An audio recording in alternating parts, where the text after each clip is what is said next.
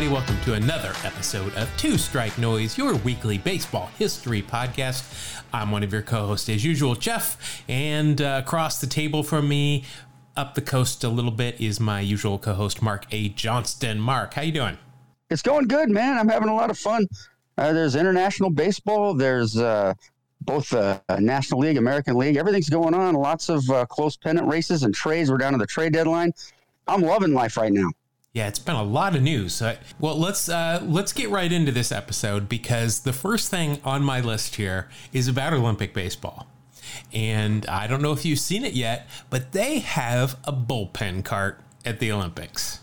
No way. Yep, and I hadn't it- noticed. It's really freaking awesome. No roof. It's it's open air. LED screen on the grill on the front that plays messages.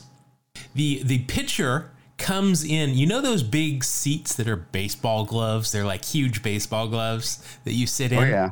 Yeah, that's what the pitcher sits in in the back of this thing. There is they put their feet on some astroturf that's got a diamond at their feet. Oh, Uh, nice. th- It's chauffeured, of course. It, it kind of looks like a limousine. It's chauffeured, and the person driving, you know, on an RV or a, a semi truck, how they've got those huge mirrors that stick out all the way to this, you know? Oh, yeah. For some reason, it's got mirrors like that, like it's an RV. Like they got to be aware if somebody's coming up on their blind spot or something. But it is essentially a limo in baseball form. That's that's awesome. Yeah, I hope you see it. Like you could literally fit an entire prom party in this thing, where you know you drive, you go to McDonald's in the drive-through in your tux and your dresses in this thing. It's awesome. I love it. We need more of this. Of course, uh, let's just continue with some baseball history because uh, a couple of teams made history this last week. The Tigers and the Twins apparently uh, gave way to the uh, Lions and the Vikings. They played a football game. The Tigers beat the Twins 17 to 14, and it was uh, it was on a 53-yard field goal as time expired. Amazing uh, comeback win. It was so impressive. And uh, who who got the most yards that game? I, you're gonna ask me to name a football player? Um, Steve Uh, Barry Sanders. Barry Sanders did it. Barry, of course. Barry Sanders did it. There you go. Uh, this game was uh, it was kind of weird. So in this game, the Twins, without Nelson Cruz anymore, mind you, became the first team in Major League history to out homer their opponent seven to nothing and lose. What? Oh, yeah, that was a that was a fun one. Yeah, I, I maybe worded that wrong. I have written down they out homered their opponent by seven. So I'm not sure. Maybe Minnesota had a home run or two, but but Detroit had more. So Gotcha. uh, or at least Minnesota had more. I'm see, I'm getting myself messed up. But also on the flip side of this, the Detroit Tigers became the first team in Major League history to be out homered by seven and win. So see, it goes both ways. Wow. I guess so. Yeah, that's pretty funny. I wonder what the time of uh, the time of that game was. I could not have Oh, been man. quick. I don't want to know. And with those two teams, there might have been like eight people in the stand. If anybody stuck around for that whole game, they deserve a medal. Yes. Wednesday was uh, all baseball all day for those poor people. and it wasn't even a doubleheader. Lars Nootbaar, I got nothing. He is not No? seen. He, I don't know if he's in the doghouse. I don't know if uh, he's some sort of Rule Five. You can't trade anybody on Rule Five, can you? In the middle of the season, so I. I- Is he out of uh, is he out of options and they don't want to lose him? I don't know. He's not playing, and it's very disturbing. Yeah, that's uh, that's upsetting for the show. We might have to throw out a, an SOS or uh, maybe get the uh, search and rescue guys. Yeah, who's who's the uh, who's the Cardinals manager? Shildt or something like that. I'm, listen, I'm watching the Reds. That's that's my entirety of the National League Central that I know as I watch Reds games now. I don't I don't know everybody else there. Well, I don't know when we're gonna have. So I'm going on a holiday, so we're recording two shows this week. So there's not going to be a Lars Nootbaar update next week. That's right. Everybody, you're going to have to look it up yourself. This show, though, is debuting on August 3rd. Now, I looked at the debuts on August 3rd, and there were many of them, but nobody really of of significance that I felt like we needed. There were no Hall of Famers, nobody that I felt we needed to talk about in depth. So I wanted to give you a couple of dates that there are actual significant number of debuts. March 28th, 2019. Listen to this. So this was what, 2 years ago. Pete Alonso, Fernando Tatis Jr., and Eloy Jimenez all made their debuts. That's pretty impressive. Wow. I mean, I'm assuming that that was opening day, March 28th. Three All Stars. As a card collector, that's that's a big release. Those are three of the biggest cards there are right now. That's uh, that's pretty impressive. Uh, did you know that Ichiro and Albert Pujols debuted on the exact same day? I didn't know that either. April 2nd, 2001, which again, I'm assuming was opening day. I, I think I found what could be the greatest of all debut days of, of every day. April 17th.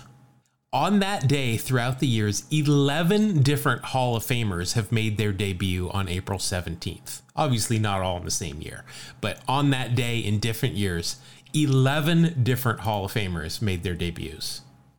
Pretty impressive. That's pretty impressive there. Uh, just a couple of the names that made their debut on a April 17th Jim Palmer, Frank Robinson, Don Drysdale, Roberto Clemente, Mickey Mantle, Duke Snider, Joe Tinker, and Red Schoendienst. So, I mean, those are some big, big names that have made their debut. Heard a couple of those guys. Yeah. yeah. We've talked about a couple of them. April 17th. Maybe we should make that a holiday. Let's do it. Hall of Fame debut day. Yeah, I was gonna say they should they should induct people then, but that's right at the beginning of the season, so we'll just yeah. mark it some other way. There are though four other days where seven or more Hall of Famers debuted, but that the April seventeenth is the granddaddy of them all. So April 15th, nine players made their debut. Actually, here's one. September 10th, nine players made their debut. September call up guys. Well, the thing is, the most modern is Fergie Jenkins in 1965. I'm not sure that they had expanded rosters then. Hmm. That's weird. Also, Lou Brock, Luke Appling, Burleigh Grimes, he of the last uh, Spitballer, Rogers Hornsby. I mean, big names. That's that's an odd date to to have that happen. It's, it's weird how some of those uh, some of those dates kind of get bunched together. Uh, so we got to head into trivia, and this is going to be a mess. I'm just going to warn you. okay. So last week, last week we did some things uh, where we let the listeners uh, that we we felt like we kind of owed a couple of people some some things uh, because maybe we misspoke, maybe we forgot to to mention their names, uh, or they just felt like doing something nice and sending us some baseball cards. Well, uh, one of those things we did is that we let a listener come up with a trivia question, and it was a great trivia question. I think, though, the wording was just a little bit off on this. So last week, one of our listeners, Brian Kraus, gave us a question, and it was Who is the only player to have their first career hit be an inside the park home run? Now, uh, we were provided an answer. I looked it up. I confirmed absolutely it is correct. Uh, but then I started getting answers from other people, and they were all different. I looked them up, and they were correct as well. so there is more than just one person that had their first career hit being inside the park home run. The answer that we were given was Butch Henry, which is odd because he's a pitcher. But he did Houston Astros in 1992. He had his first hit be a inside the park home run, happened to be his only career home run too. So I'm wondering if that might have been the way we should have worded that is who is the only person to have their first career hit be their one and only home run, which also happened to be an inside the park home run. That makes sense. Okay. We've got we, we've got other players here. And believe it or not, oh. and we are recording this kind of early, we had somebody give us uh, all the correct answers too. One of our trivia gurus, Chris Cook our, St. Louis fan. Maybe everybody just follow him and he'll update you on Lars Nootbaar because he's a Cardinals fan. Uh, other names that did it Johnny LeMaster, who is the first baseball card I ever owned. He did it in 1975. Luke Stewart did it, Walter Mueller, and Mark Sagmon. Oh, Mark Sagmon. That's the only one I really recognize. Yeah. Now I, I I looked that up, and I he's a contemporary player, a newer player. I've never heard of him though. He did it. I'm beginning to think though that this isn't isn't so uncommon to have your first career hit being inside the park home run because there's a lot of people that did it. I want to talk about quickly the Walter Mueller. Uh, Walter Mueller played in the 1920s. He only played for four years, but the reason I want to mention him is uh, because the very first pitch he ever saw in the big leagues, he hit it for an inside the park home run in 1922. And it came off of none other than Grover Cleveland Alexander. Wow. That's now that's impressive. something to do. A Hall of Famer there.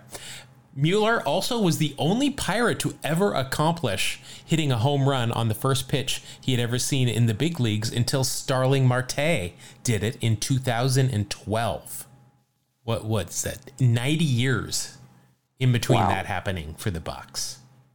So it's a rare occurrence, It is a rare occurrence, yeah. a little bit. Yeah. And and Marte's was not an inside the Parker. Well, bummer. Mueller was also the father of Don Mueller, who pitched for the uh, New York Giants for quite some time. Or not, he didn't pitch. He was a, uh, a right fielder, excuse me. Led the league in hits one year. Had a pretty good career. Won an all, uh, won a World Series and uh, two-time All-Star as well. If you come up with any more, let me know because I found several articles where they would list people that did this, and they didn't always list everybody. Like Butch Henry was not in any of those articles, but I looked it up and he most definitely hit a home run for his first major league hit, and it wasn't inside the Parker. There you go. I got a new question for this week. Uh, last week we talked about Pete Incaviglia and John Olerud as a couple of the guys who went straight to the majors after being drafted, didn't go to the minors first. Uh, since that Major League Baseball draft was instituted in 1965, who is the only player to go straight from the draft to the big leagues and then become a Hall of Famer? Ooh. Now, I think I think people should get this one. I think this one is is is eminently answerable. You just got to think about it for a while. It's uh, somebody that we've talked about quite a bit on this show, obviously because it has to be between 1965 and now, and they have to be in the Hall of Fame. So, kind of narrows it. I think it I got it. I'm not going to say it, but I think I got it. Okay. Okay, Mark. So we've just made it through the trade deadline. Uh, it happened uh, last week, and a lot of trades. A lot of trades have already happened. We're recording this before the actual deadline. I'm sure it's going to be continue to be crazy up through that deadline. I wanted to talk about uh, some trades in baseball history that didn't work out so well. Uh, I want to talk about some of the worst trades in baseball history, and it's kind of hard to talk about that because it may be a bad trade for one team, but for the other team involved, it could be the best trade in the franchise's history. So, for example, we talk about the Ryne Sandberg for Ivan de Jesus trade awful trade for the Phillies, right? But for the Cubs, it was fantastic. So it's kind of Yes. hard to kind of hard to measure these. So let's just go through. I've got like ten or, or twelve of these, and uh, some of these players are, are fun to talk about and some of these trades. So let's talk about some of the worst trades in Major League Baseball history. So we're going to go chronologically here. And we're going to start with something that we've talked about plenty of times before. 1919, Babe Ruth sold to the Yankees from the Boston Red Sox for $100,000. You finance a musical. Well, yeah, somewhat. So we did a thing on this before. Red Sox owner Harry Frazee uh, was into theater, but Ruth was actually not sold specifically to finance No No Nanette. Frazee just wanted money. and again, it should be mentioned that uh, if you do want to assign No No Nanette to the Ruth trade, No No Nanette was a very, very successful production and made a lot of people a lot of money. But really, Frazee just cared about money more than he did baseball, and he wanted money so that he could finance theater activities. See, yes. I don't I did not know this. I'm not sure if, if we've talked about it and I forgot or or what, but the White Sox actually had offered up $60,000 and shoeless Joe Jackson for Babe Ruth. Really? Yeah, but Frazee instead took the hundred thousand because again he was just looking for money, and that's forty thousand dollars more than uh, than wow. sixty. Just think about that though, because this was before the nineteen nineteen season. So if that trade is made, Shoeless Joe goes to the Yankees. None of this Black Sox shenanigans is attached to his name, if it even happens at all, because who says that the White Sox make the World Series without Shoeless Joe? Literally could have changed. I, I mean, this could have changed baseball history, period. Babe Ruth ends up in Chicago.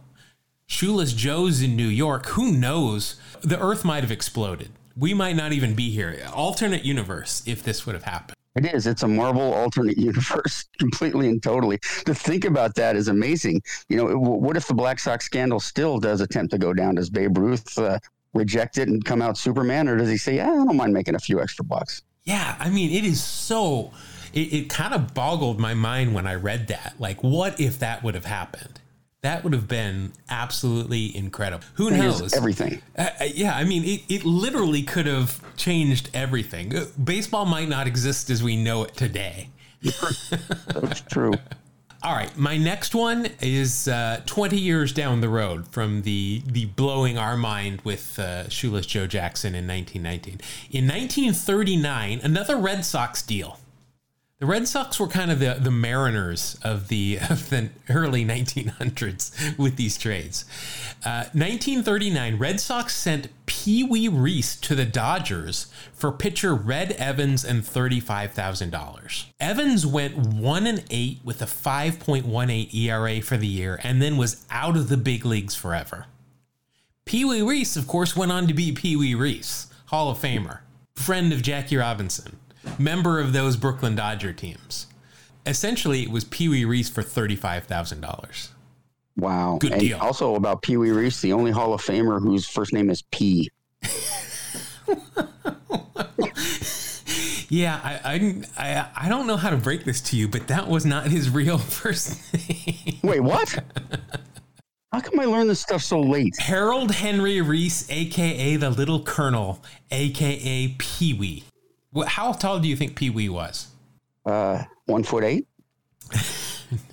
in in cleats. no, I don't know. Five eight. He was 5'10", 160 okay. pounds. So he's taller than me, so that makes me less than Pee Wee. You're just wee. You're wee. I'm just wee.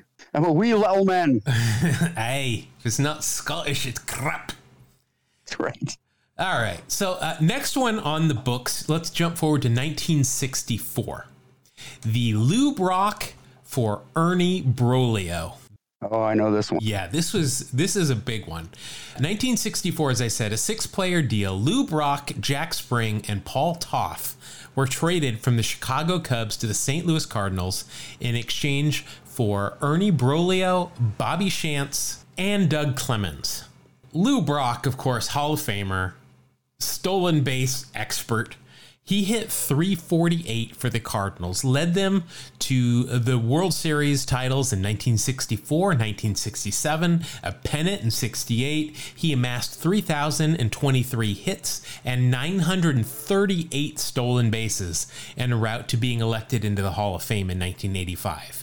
Meanwhile, Broglio went four for seven with a 4.0 ERA for the Cubs, and by 1966 was out of the major leagues those other guys really didn't really do anything. Obviously, I think Bobby Shantz is the only other name there that has any kind of recognition, at least for me.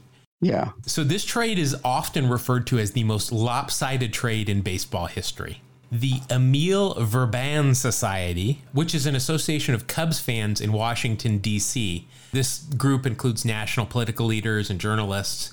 They occasionally recognize bad decision making by awarding uh, a decision with a Brock for Broglio Judgment Award. so, for example, they presented to Saddam Hussein, not in person, obviously, a Brock for Broglio Judgment Award for his decision to invade Kuwait in 1990. I like that.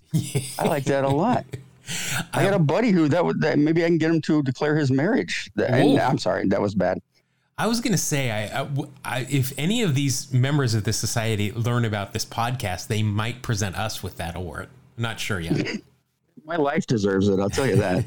All right, let's move forward to 1977.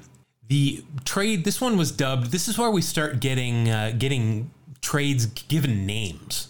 This one was called the Midnight Massacre.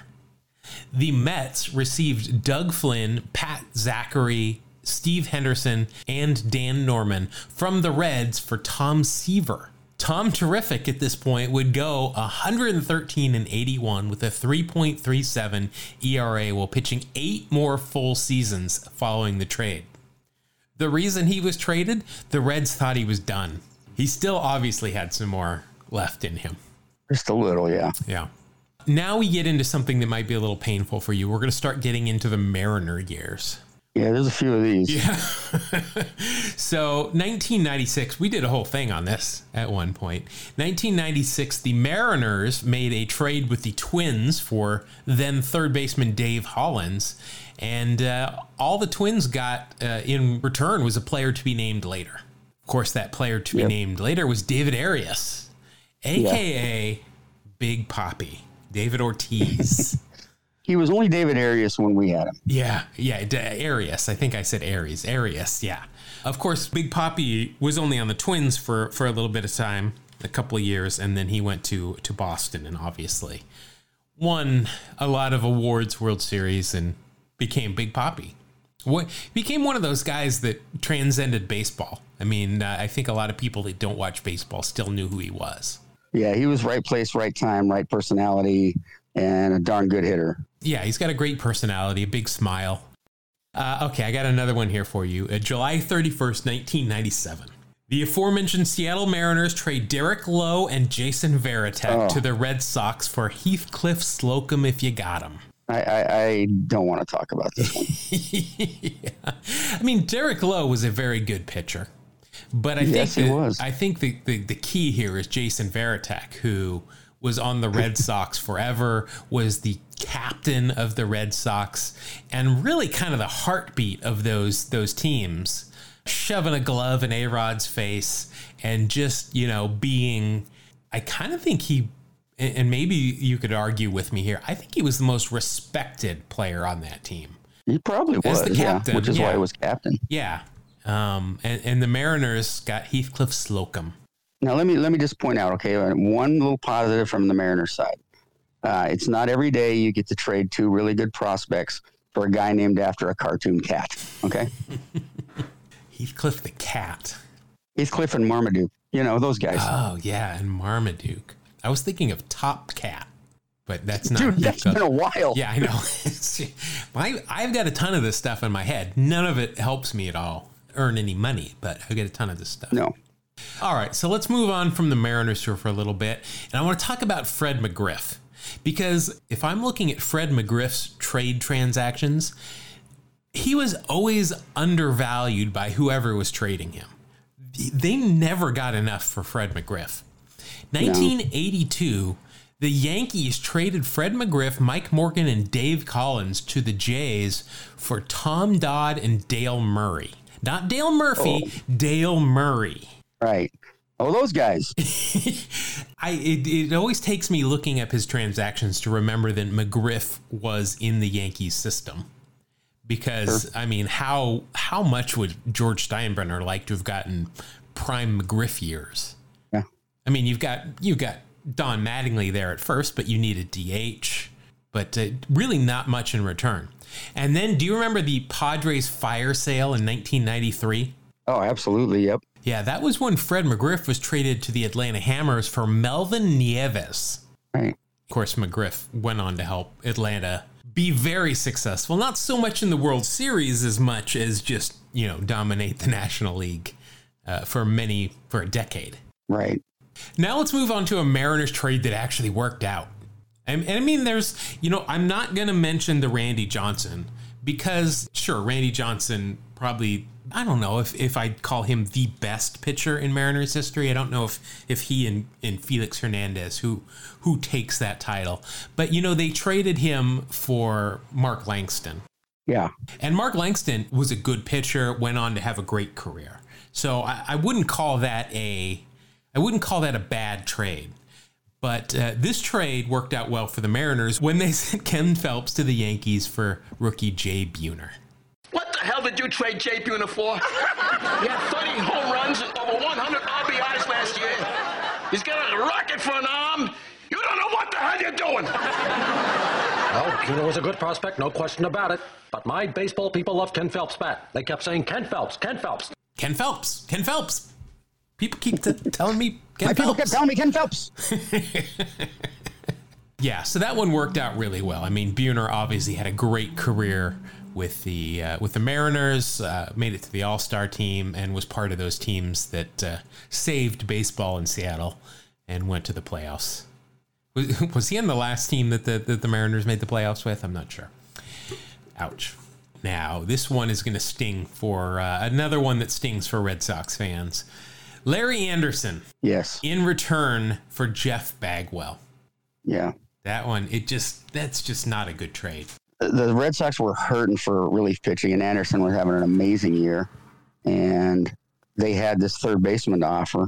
He was a third baseman at the time, and it seemed like a good deal, and it certainly was for the Astros. he picked up a nice little Hall of Famer named uh, Jeff Bagwell. Yeah, so like you know, there were a couple of other trades that again I did not did not insert in here, like Doyle Alexander for John Smoltz.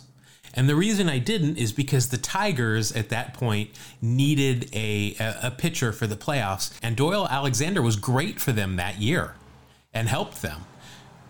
So I, I'm I'm not counting that as a bad trade, even though obviously John Smoltz went on to a Hall of Fame career with uh, with Atlanta. This was not. I mean, Larry Andersen, one of our favorites here. We love Larry Andersen, great joker, uh, was a decent pitcher, but you know, a straight up for Jeff Bagwell, Hall of Famer. That's Yeah. you got to count that as a bad trade. All right, the next year, 1991, Glenn Davis goes to the Orioles, and in return, the Astros get Curt Schilling, Steve Finley, and Pete Harnisch. All three went on to be All Stars. Davis suffered a neck injury and only ended up playing 49 games that season and never really regained his power stroke after that. Yeah, Glenn Davis could hit. He was a, he was a he was a monster at the plate. Uh, when they dealt him, I remember thinking, well, because I you know big Astros fan, and I was like, oh man, you didn't dealt away Glenn Davis, but it uh, it worked out in our favor. You get Curt Schilling, who, you know, borderline Hall of Famer on the field. Steve Finley, who had an incredible career. Probably one of those, you know, Hall of very, very good players, Steve Finley. And Pete Harnisch, who was an all star and somebody I traded for in Strat every year. He had a few good years. Yeah, he was a he was a solid uh, a solid pitcher. Those are three well above average players that you get in return for one. All right, so now let's move on to another named trade. This one happened July 31st, 1997, and it was dubbed the White Flag Trade. The Chicago White Sox traded three major league players to the San Francisco Giants for six minor leaguers. At the time of the trade, the Sox were only three and a half games behind the Guardians in the American League Central. Three and a half games. At the end of July, there are two full months left in the season, but owner Jerry Reinsdorf defended the trade by saying, quote, anyone who thinks we can catch Cleveland is crazy. Three and a half games in two months. Okay. So the Giants, this was who they got. They got Wilson Alvarez, Danny Darwin, and Roberto Hernandez. Three really good pitchers. Mm-hmm. This is who the White Sox received, and these were all players in the minor leagues at this point. Keith Foulke, Bobby Howry, both of whom went on to have really good careers. Lorenzo Barcelo, Ken Vining, Mike Caruso, and Brian Manning. Those four players were also included in the trade. That's all I can say about them. They were part of the trade. There you have it. they did not go on. So I mean, really, it it it really seems like the Giants really swept this trade pretty easily. Yeah. I mean, Keith Foulke did help the. I so did Howry. I, both of these guys closed at one point and, and did so well for those uh, late '90s, uh, early 2000s White Sox team. But that was I, I remember that trade because to to give up on your team being in second place and only three and a half out with two months left, I would be very upset as well if I were a White Sox fan. Yeah, that wouldn't work for me. Next, second to last trade, 1999. The Twins trade starting pitcher Jared Camp to the Marlins for Johan Santana. Are you familiar with Jared Camp? Not so much. I, I know the Johan dude. yeah, well, the reason you're not familiar with uh, Jared Camp is he never made the major leagues. Ooh, ouch. Johan Santana, however, went on to win the Cy Young Award twice, a four time All Star, won the ERA title three times, and won the pitching triple crown as well. So that's good, right? yeah, that's really good. Uh, Santana, though, obviously, of course, I say obviously, we know, of course, here that he he suffered injuries late in his career, and uh, he only ended up playing for 12 years in the big leagues. Still went 139 and 78, and uh, had a career ERA plus of 137. And looking at his page here, there is a lot of black ink here on this page, but he just never played long enough to really, I guess, get that Hall of Fame consideration. Yeah, it's too bad too, because he uh, he could be, uh, you know, he was always good, but he could absolutely be dominant too. Of course, Johan Santana threw a no hitter for the Mets, uh, became the yes. first uh, the first Met to ever throw a no hitter. All right, and then I just wanted the last one I wanted to mention took place recently. It's somebody we've already mentioned in this show during the debut segment. Big game James Shields for Fernando Tatis Jr.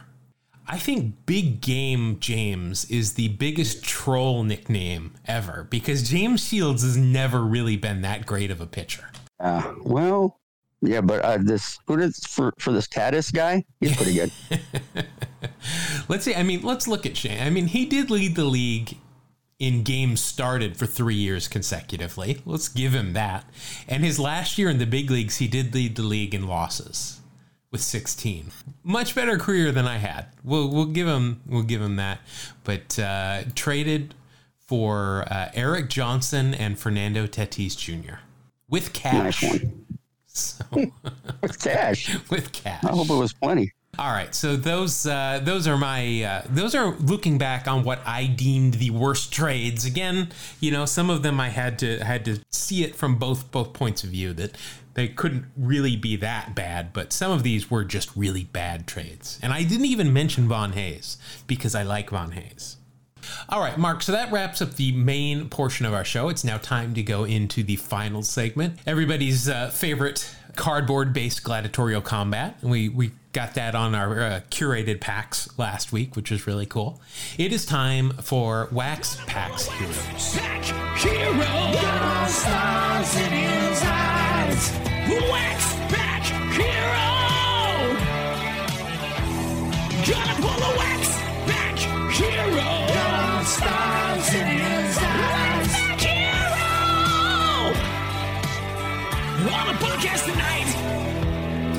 right, so we're underway. New season. I jumped out on opening day. I'm ahead one to nothing, and uh, we're ready to get right back into this. Uh, we both got our number two starters on the mound today. No off days. We're matching up well. Today we are going to open up some more recent cards. Uh, some of these packs I bought. I've got two packs of 2008 Upper Deck cards. Nice. Very exciting. There could be an insert in one of these. But, uh, more than that, they are going to be newer players just if you're new here, we do have some special rules. What we're going to do is we are going to take the baseball reference war of the year of the cards. So in this case, 2008.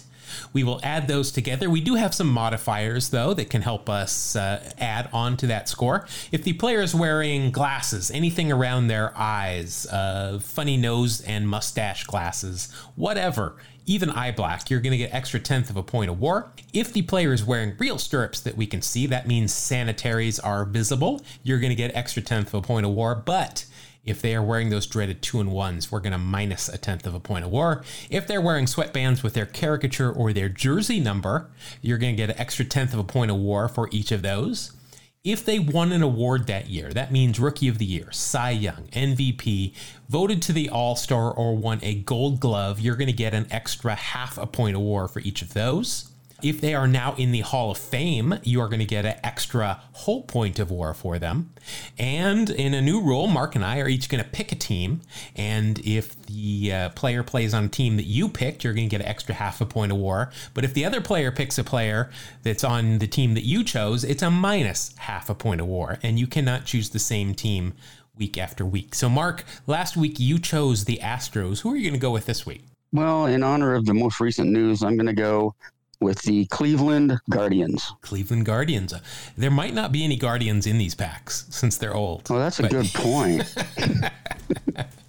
All right. Well, you know what? Then I'm going to play. this- I'm going to play this game too, and I'm going to go with the Atlanta Hammers All right. for my for my uh, my team. So if I draw anybody from Atlanta, I'm to get an extra half a point of war. But if you draw anybody from Atlanta, you're going to minus a half a point of war.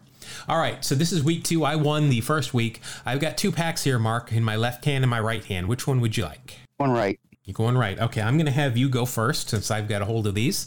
And uh, let's go ahead and uh, open these bad boys up. So these are these are some good looking cards. I mean, they're they're upper decks, so of course they're going to be good looking. But uh, you are going to start off with a pitcher for the Colorado Rockies. It is Aaron Cook. Aaron Cook. Couldn't tell you a whole lot about him, man. Well, he pitched for the Rockies for most of his career. He was in the big leagues for 11 years, 10 of which were in Colorado. One year, wow, in 2008, which is what we're looking at, he was an all star. He went 16 and 9 with a 3.96 ERA, pitching half his games in Wow. Coors. That's pretty impressive right there. Hey, no kidding. Yeah, so let's see. He was an all star this year, so you're going to get extra half a point right there. And uh, let's look at his WAR was a 4.4. So for a pitcher from Colorado, that is a heck of a way to start out. No kidding. Man. let's see. There's nothing else on this card that's going to get you any value, but that will start out with a 4.9. Not bad. Wow. He's one of only four Rockies pitchers to have won 11 games before the All Star break through 2010. Wow.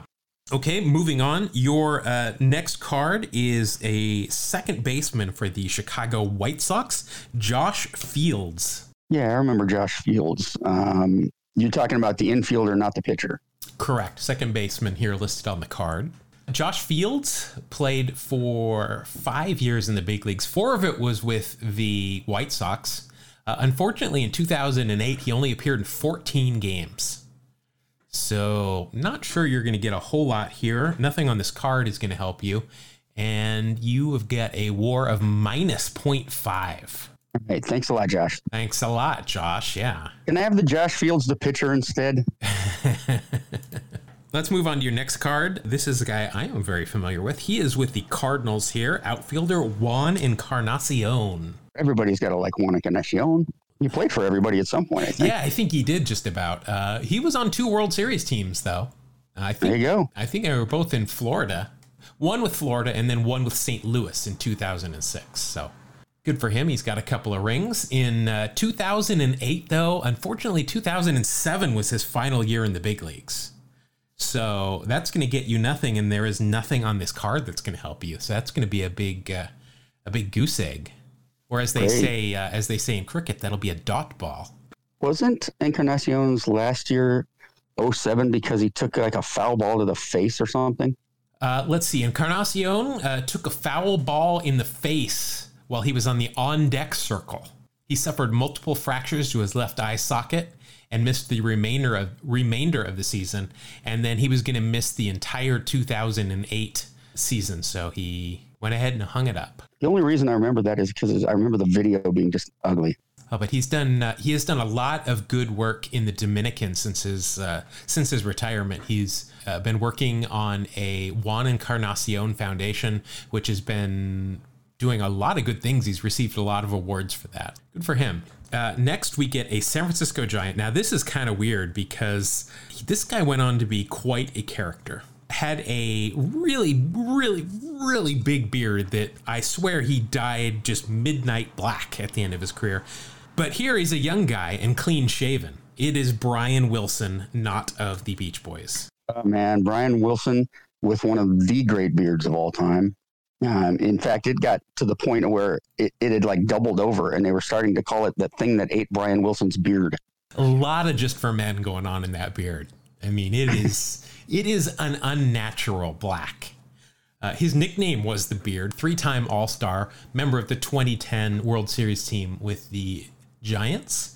He played for nine years in the big leagues. Most of it was with the Giants, and then uh, two final years with the Dodgers, just kind of playing out the string at 31 and 32. He burnt out pretty quick. He did lead the league in saves in 2010 with 48. 2008, he was an All Star, his first All Star appearance. He had 41 saves and an ERA plus of only 95. But uh, he was an All Star this year, and he had a WAR of only 0.3. Again, nothing on this card though is going to help you out. We're not doing facial hair, but he was clean shaven here. Uh, but he was an All Star, so Oh, you'll get 0.8 out of that. He had a couple funny things that happened to him in his career too. Um, Edwin Rodriguez, who was the Marlins manager in 2010, said that his sho- the shoes he was wearing were too bright, and he responded by coloring half the shoes black with a marker. His uh, his entrance music, this I like this one was "Jump Around" by House of Pain. That makes sense. I mean that that had to have gotten the crowd into it right away. That's Sure. one of those songs I even just started bobbing my head as soon as I said it. I got to read a quote, man. Uh, about the shoe incident, he said, The fact that Rodriguez thinks these shoes throw 97 to 100 with cut might be a little far fetched. I guess we should probably have these checked for performance enhancing cleats. he also stated he was punished for, quote, for having too much awesome on my feet, unquote. I like him even more. I think he uh, one of these All Star appearances, he showed up on the you know like the red carpet, the parade, wearing uh, a leotard that was made to look like a like a tuxedo. It was Yeah, skin tight. he's a character. It did not leave much to the imagination. But yeah, he is. Uh, I think he also has a, a bow tie tattooed on his chest. Like, I mean, he is uh, he is a interesting guy. He's also one of those guys that if he starts to struggle, you you point at all of that as as things that might be a little distracting. Right. Well, here he he says he admitted to dying, or no, he says he never admitted to dyeing his beard. He said it's dark because we play a lot of day games. It's tanned. It's focused. Okay, uh, this might be the first ever Tampa Ray, Tampa Bay Ray that we've ever pulled. A guy that is still playing. Tried to make a comeback this year. I believe he is currently in Japan pitching for the U.S. national team. It's Scott Kazmir. had uh didn't he have like really good stuff like when he first came up i remember a lot of hype Yeah, he, I think he did. Yeah, he led the league in strikeouts in 2007. He led the league in walks in 2005. In 2008, he was an all star for the second time, so that bodes well for you. Went 12 and 8 with a 3.49 ERA and an ERA plus of 127. And that equates to a war of 3.9. Plus, you're going to get the half a point for the all star appearance, so that'll be a 4.4 for you. that works Okay, next you have got a season highlights card uh, with the Diamondbacks. It is Brandon Webb. brandon webb of arizona I believe uh, when I was living in Phoenix, I think Brandon Webb was their ace. i think you're right yeah Uh, let's see, Let's- he, oh definitely was three-time All-Star, won the Cy Young in 2006, so you just missed out on that. But in 2008, he was an All-Star, came in second in the Cy Young for the second year in a row. So he won the Cy in six, and then in 2007 and 2008, he came in second.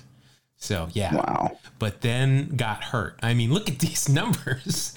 He went Yeah, 87 impressive. and 62 in seven years, really in six years, because that in 2009 he pitched one game and then his career was over. I mean, these are impressive numbers. In 2008, he went 22 and 7, 3.3 ERA, started 34 games, had a 140 ERA plus, and a WAR of 5.6. nice year wow Yeah. So with the All Star, that'll give you a 6.1, and that'll bring you up to 15.7.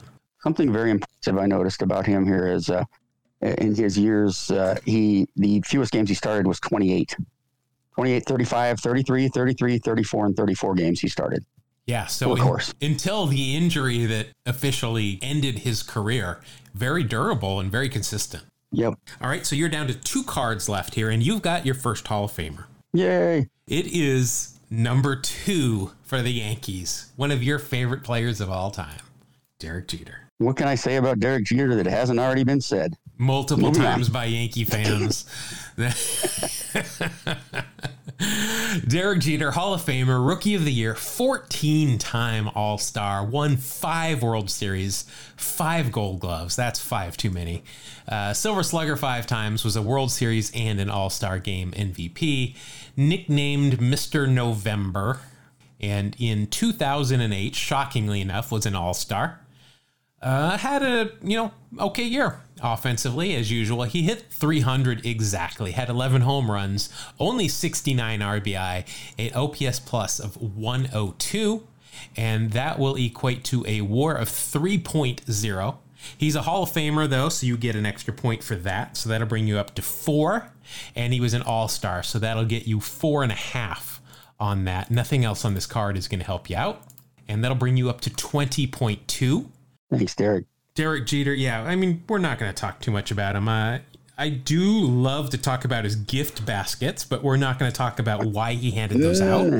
Let's just talk about baseball. Maybe that'll be a two strike noise after dark special. All right, you are up to 20.2. You've got your final card left here. This should be fun. We've never had him before. We've talked about his father multiple times, but we have got a gentleman that has two inside the park home runs in his career Prince Fielder. I know he has one.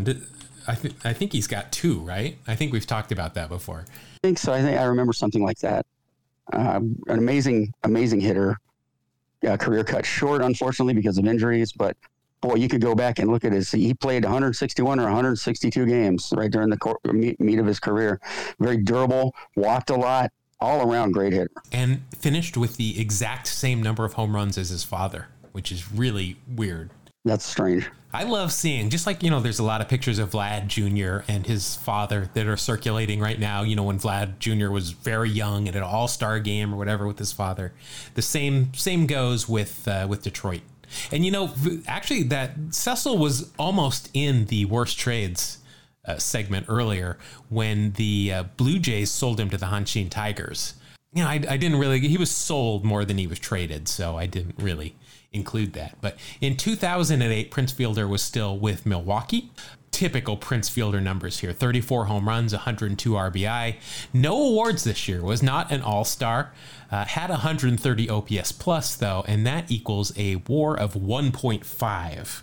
Unfortunately, that is all you're going to get on that card. Hmm. I thought they would come through a little higher war. Uh, I thought it would too, but that'll uh, total you up at 21.7. Now, I think All Prince right. Fielder is doing some uh, like YouTube stuff. For some reason, I want to say he's doing like with his wife or something. They're doing like cooking shows or something like that. That uh, was interesting. uh, I'm not seeing anything here, but I'm pretty sure that he's doing some some stuff that I think is pretty cool, but just not something you would think of. I mean, I guess food and Prince Fielder, you probably put those two together, but uh, okay. So um, that uh, will round your score out at 21.7. I think that's beatable. I think it is. We gotta. I gotta hope for a really crummy pack filled with minor leaguer rated rookies who never got to play a second in the big leagues. All right, so let's open this up. Reminder that my team is the Hammers and yours is the Guardians. None Yes. of them were in the uh, were in the first pack. All right, so I'm going to start off with the guy. Uh, this guy had a pretty good career. He bounced around a bit for somebody with this much talent, but it is J.D. Drew. Ed Drew. I. I- You know. I remember him. Wasn't he the number one draft pick? He was the number two overall draft pick by the Phillies in 97. Didn't sign, and then the Cardinals took him with the number five pick in the 98 draft the next year. I remember seeing a video of the first time he came through Philadelphia and the Philadelphia, you know, the Phillie Phanatic. He came over with a couple giant bags of money and threw them down in front of him. And uh, you know, I don't think uh, I don't think that St. Louis liked that very much, but I thought it was funny. Yeah, well, Scott Boras was his agent. I remember it. I remember it now. He did not sign Went on to uh, be a member of the uh, 2007 World Series team in Boston. Was an All Star once, and that one time he was the MVP. His brothers, Steven and Tim, both played in the big leagues as well. In 2008, good news for me, that was his only All Star appearance with the Red Sox. Hit 280, 19 home runs, 64 RBIs, a 138 OPS plus, and that equals 2.7 WAR plus the uh, half a point for the All Star. And get this, he's got sunglasses on. Oh man, So nice. that's a, yeah, so that's a 3.4 to start out for me. I remember uh, he came on. He came to the uh, to the Hammers while I was working there, but unfortunately, he's not wearing their uniform here. But uh, just for one year, he was always. I think he always kind of, and I think he brought this on himself by not signing. I think he always just kind of underproduced, uh, considering how much hubbub went around him not signing and how much money Right. he wanted. But you know, he had a pretty solid career. A- above average, uh, 14 year career. He had a 384 career on base, which is impressive to me, and 873 ops. But not a bad player. Yeah. Just uh, started off on the wrong foot. All right, next. Oh, this is good. I like this. And an Oakland native for me. It's J. Roll, Jimmy Rollins. I like Jimmy Rollins. Yeah, Jimmy Rollins, big Rickey Henderson fan too. J. Roll, uh, born in uh, Alameda, California, right across from the uh, from the Coliseum, was uh, uh, MVP of the league in 2007. So I just missed that. Three-time All-Star, four-time Gold Glover, and uh, a member of the 2008 Philadelphia World Series team. No awards that year, but he was on the World Series team, so that's good for him. Let's see, hit 277 that year, 47 stolen bases that season. Ended up with 470 stolen bases for his career. That's not bad. That's quite good. Let's see, in 2008, ended up with a war of 5.5. Uh, nothing else on this card is going to get me anything, and he didn't have any awards that we're counting that year. But that 5.5 will take me up to 8.9 after two cards. I like it. So I told you he grew up here in, in the Bay Area, big A's fan, often attended games at the Coliseum, but also he played the trumpet while growing up and was in several MC Hammer music videos during his younger years. Nice. So that's very that's cool. Another another A's tie there, of course, with MC Hammer having been the bat boy and the vice president of the Oakland A's at one point. I'm still trying to get confirmation. I've read and seen several times that Rickey was uh, one of the guys that gave uh, MC Hammer some of that seed money to start his music career. Hmm. Interesting. All right. Next, we go to, at this point, they were the Florida Marlins. Here it is Josh Johnson, pitcher for the Fish. I remember he was uh, he's one of those guys that was also a really good pitcher for a, a bit of time. Yeah, he definitely had uh, a couple really good years. Uh, he was fairly young when he started, I think, um, but built into a really solid pitcher. Yeah, led the league in ERA in 2010. Yeah, it looked like a pretty pretty solid. Looked like he was probably their number one or two guy around this time. 2008, he only appeared in 14 games though. Went seven and one though with a 3.6 ERA and a 121 ERA plus. That equals a WAR of two. There is nothing on this card that's going to get me anything, and he did not win any awards that year. Okay, so I am at 10.9. Now I'm excited for this card because this is one of my favorite players. I've got a lot of memories of him. I'm not sure many other people have too many of him. It is with the Oakland Athletics. It is first baseman Dan Johnson. Crickets. Wow, I, I remember him, just not anything about him. Yeah, I mean, this Dan Johnson and Daric Barton were first basemen for the A's for many years, and they were kind of just very unassuming. Most people out of Oakland didn't know them. They were pretty solid first basemen. Hit 250, 260, not a lot of power, but I just always enjoyed them. Uh, Dan Johnson in 2008 played one game with Oakland and then was traded to Tampa, where he only played 10 games there. So I'm not going to get much from this. Uh, played 10 years in the big leagues, four in Oakland, three in Tampa, and then one in several different places. Uh, 2008, though, I'm not going to get much here, just a 0.1 war. And uh, nothing else on this card is going to get me anything, but Dan Johnson, uh, a special place in the bottom of my heart. Very nice. Uh, one of his nicknames was the Great Pumpkin. He was a uh, a ginger fellow. Uh, I never heard that, but it's on the internet, so it must be true. Also, spent some time in uh, Japan with the Yokohama Bay Stars. And boy, I remember this too. 2016, he signed with the Bridgeport Bluefish of the Atlanta League, Atlanta of the Atlantic League. That's uh, independent league, and uh, he signed as a knuckleball pitcher. Really? Yeah, and then uh, he kicked around to several different independent leagues uh, as a as a pitcher, but never really achieved any success. He gave it another shot as a knuckleballer. I like it. All right. So I have got, uh, let's see, four cards left here, and I'm at 11 even. You are at 21.7.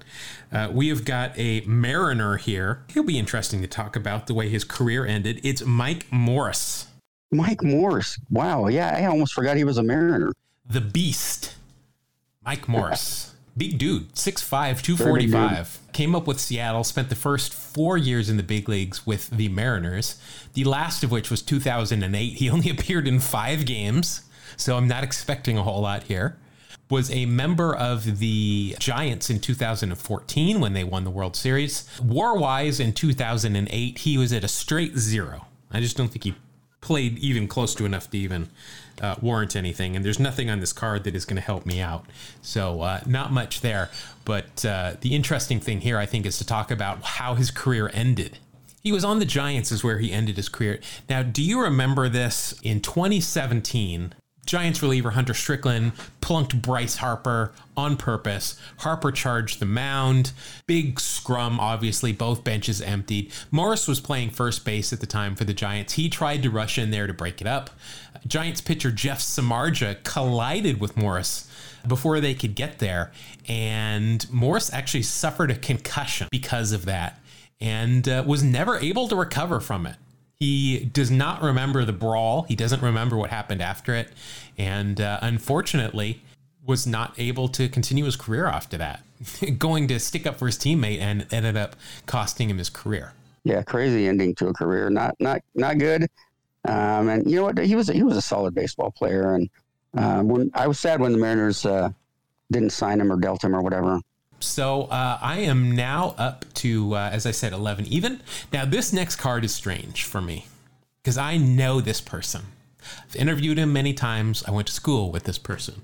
He is also one of the few players that was drafted and played in the NBA for many years, as well as playing many years in, in uh, Major League Baseball. A graduate from Washington State University, Mark Hendrickson, here with the Florida Marlins. Hendrickson, did you go to school at the same time? Yep, he was. Uh, I think he was one or two years younger than I was, but he only played baseball at Washington State his senior year.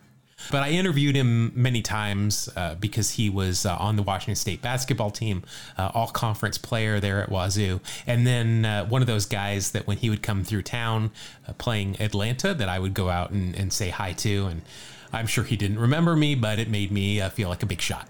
So uh, Mark Hendrickson, uh, as I mentioned, played uh, a couple of years in the uh, NBA. Also played for 10 years in the big leagues. He was a left-hand pitcher. 2008 was his first year in Florida. He went 7 and 8 with a 5.4 ERA. He appeared in 36 games, started 19 of them, and ended up with an 80 ERA plus. That equals a WAR of minus 0.7. That's not cool. I thought this guy was your buddy, man. What's I up with thought that? he was too, but uh, six foot nine, 240 pounds. Only two inches shorter than Jon Rauch, the tallest player ever in Major League Baseball. Wow. Let's see. Uh, in the uh, in the NBA, he was a power forward. Uh, he was selected by the 76ers in the first round of the 1996 NBA draft, and uh, the Blue Jays took him in the 97th in the 97 Major League draft. He played for the Sixers, he played for the Kings, the Cavs, the Nets. Uh, he kind of bounced around. Uh, had a pretty decent career in the uh, in the NBA, but uh, also uh, came back and then pitched some more in the big leagues. Pro wrestling may be his next thing. I mean, he's a obviously a big athletic guy. Well, he did do some coaching in the minor leagues. Uh, I'm not sure where he is right now. Hey, give me a call, Mark. Let me uh, Let me know what's going on. All right, I'm down to two cards left here. Uh, I'm gonna have to. I've got some ground to make up. This guy is a uh, came up with the Cardinals, came over to the A's in a big trade, and here he is with the Diamondbacks. It's Dan Haren. Danny Haren. Uh, so Dan Haren was selected in the second round by the St. Louis Cardinals. He ended up being an All Star three times in his career, one of which was in 2008. Good for him. Went 16 and 8 with a 3.3 ERA and an ERA plus of 138. Very consistent for Oakland. Very consistent pretty much all around. His uh, lifetime ERA is 3.75, and it wasn't until he got into his 30s that his ERA started to jump up into the fours. But when he was starting consistently in his 20s, his ERA was right around three every year. Uh, would come close to about 200 strikeouts a year and all of that equates to in 2008 a war of 6.1 he was an Wow. all-star so that's 6.6 for that year. Thank you danny Haren. he came over uh, from the cardinals with Daric Barton who i mentioned earlier and kiko calero. The a's sent mark mulder to the cardinals. I remember that was a big trade at the time. Mark mulder was still a, a very young pitcher with uh, a lot of upside uh, Dan Haren, a small number, according to the interwebs, of pitchers that collected a win against all 30 major league teams. Wow. Pretty good. He is of Irish and Mexican descent. That's a unique mixture. I like the combo. Yeah, he certainly helped me out more than my uh, my fellow alumnus uh, Mark Hendrickson did. Yeah. No kidding.